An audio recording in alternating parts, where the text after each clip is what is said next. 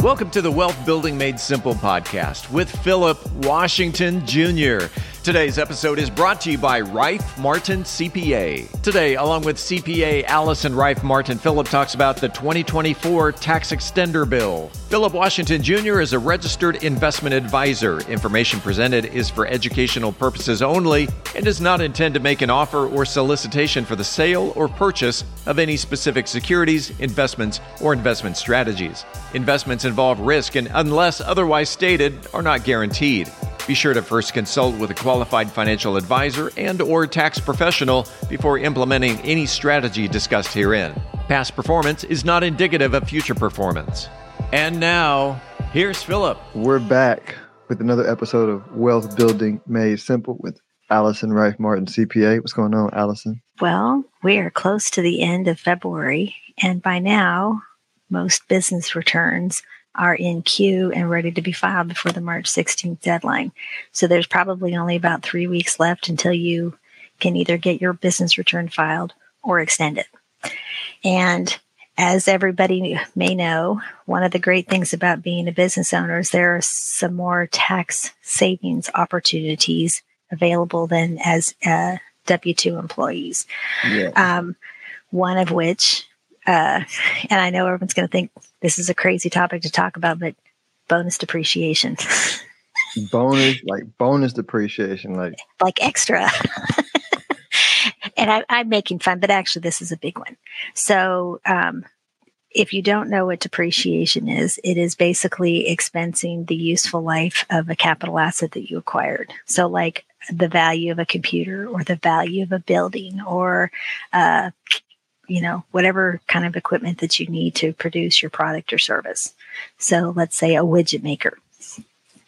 Well, tax law or the current tax law, uh, the Tax Cut Job Act bill allowed for 100% bonus depreciation in the first year of purchase.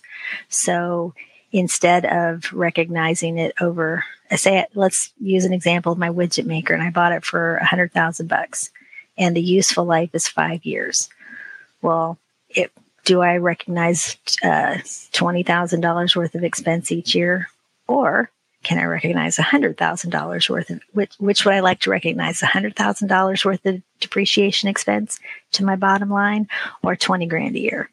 It depends. It depends. it does depend, but it does depend. But most of us want to take advantage of it all at once. Well, in 20 with 2023, the bonus depreciation allowable to bonus depreciation dropped from 100% down to 80%. Now, you might be thinking to yourself, it's only 20%, big deal, but that could mean a big deal for business owners who are the backbone of our economy, uh, provide jobs, investments, uh, you know, keep our economy going. Um, that extra 20% can mean extra cash flow so that you can invest and bring on another team member, or you can go out and, uh, you know, bring, buy a better, uh, expand your service offerings. Um, you can basically help grow the economy which again, we all know small and medium sized businesses are the backbone of the economy.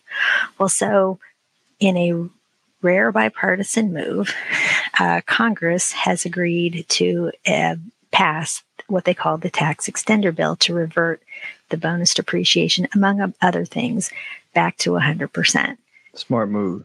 Smart move. Now that now at this point in time, the Senate still has to vote for it. So, uh, you know, we have to hope that they will pass it. We have to hope that they that they hear from constituents to say this is a big deal for our economy and can really mean a lot to business owners.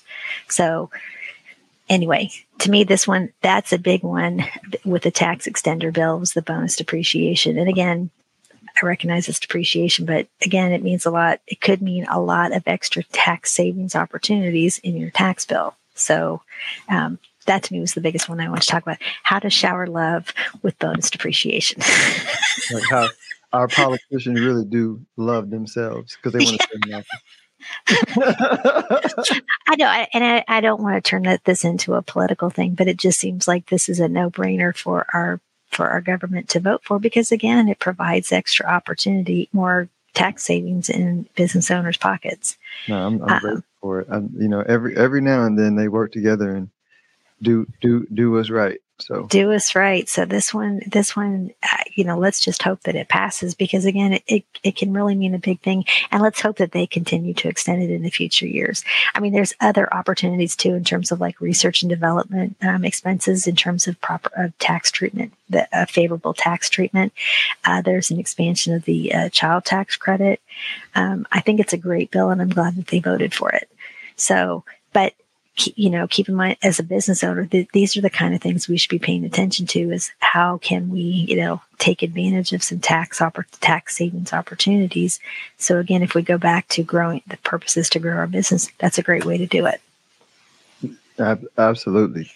And so, um, yeah, I think, I think you hit on the, this, this is just, this is just a topic of it is being what it is, right? There's no, there's no extra there's no extra fluff into it. It's just bonus depreciation, which again I recognize is like a boring topic, but no, no, but like I said, it's super meaningful. It's an, you have a lot of depreciation, you know, as a part of your. Uh, uh, Cap, so think of manufacturing companies that mm, you know mm. obviously you know are very capital intensive. That's very meaningful to them you know so i mean and it's it's meaningful to service companies as well too because we all need computers we all need you know equipment what, so that we wasn't there an interest component too to it uh, uh yeah interest ex- there's uh, the the lowering of interest expense uh, or the lowering of the income or interest of the net income thresholds uh, to allow more business interest expense. So that again, think how that helps the small and medium sized business owner. Gives me the ability to go out and get a loan um, so that I can invest in capital so that again I can grow my business, which again is the backbone of our economy. And, and I and I'll, I'll throw in a financial economic sense. Well, I well I, am really excited about this is because uh, when interest rates raise like they have raised, it takes away from uh, money that could be productively invested in the economy. And so I, I love this because it's it's freeing up money so that businesses can invest back into the economy. And and that's why I say it's like one of the one of the rare things that you know like I'm like oh they actually are getting this right. Like this is this is the right move for America. Uh, yep. And and again everybody benefits from it. And you know again, let's just hope that the Senate is wise enough to pass it as well. Yeah. Well, let everybody know how they can reach you if they want to make sure that they are up to date on all the tax law changes into their financial planning for their business. Because, you know, who wants to, everybody wants to discuss that. But um, you can reach me at my website, reiffmartincpa.com, or you can email me at info at reiffmartinaccounting.com. And thank you again for indulging me in that topic. Thanks, Allison. Phillip Washington Jr. is a registered investment advisor. Information presented is for educational purposes only and does not intend to make an offer or solicitation for the sale or purchase of any specific securities, investments, or investment strategies. Investments involve risk and, unless otherwise stated, are not guaranteed. Be sure to first consult with a qualified financial advisor and or tax professional before implementing any strategy discussed herein. Past performance is not indicative of future performance.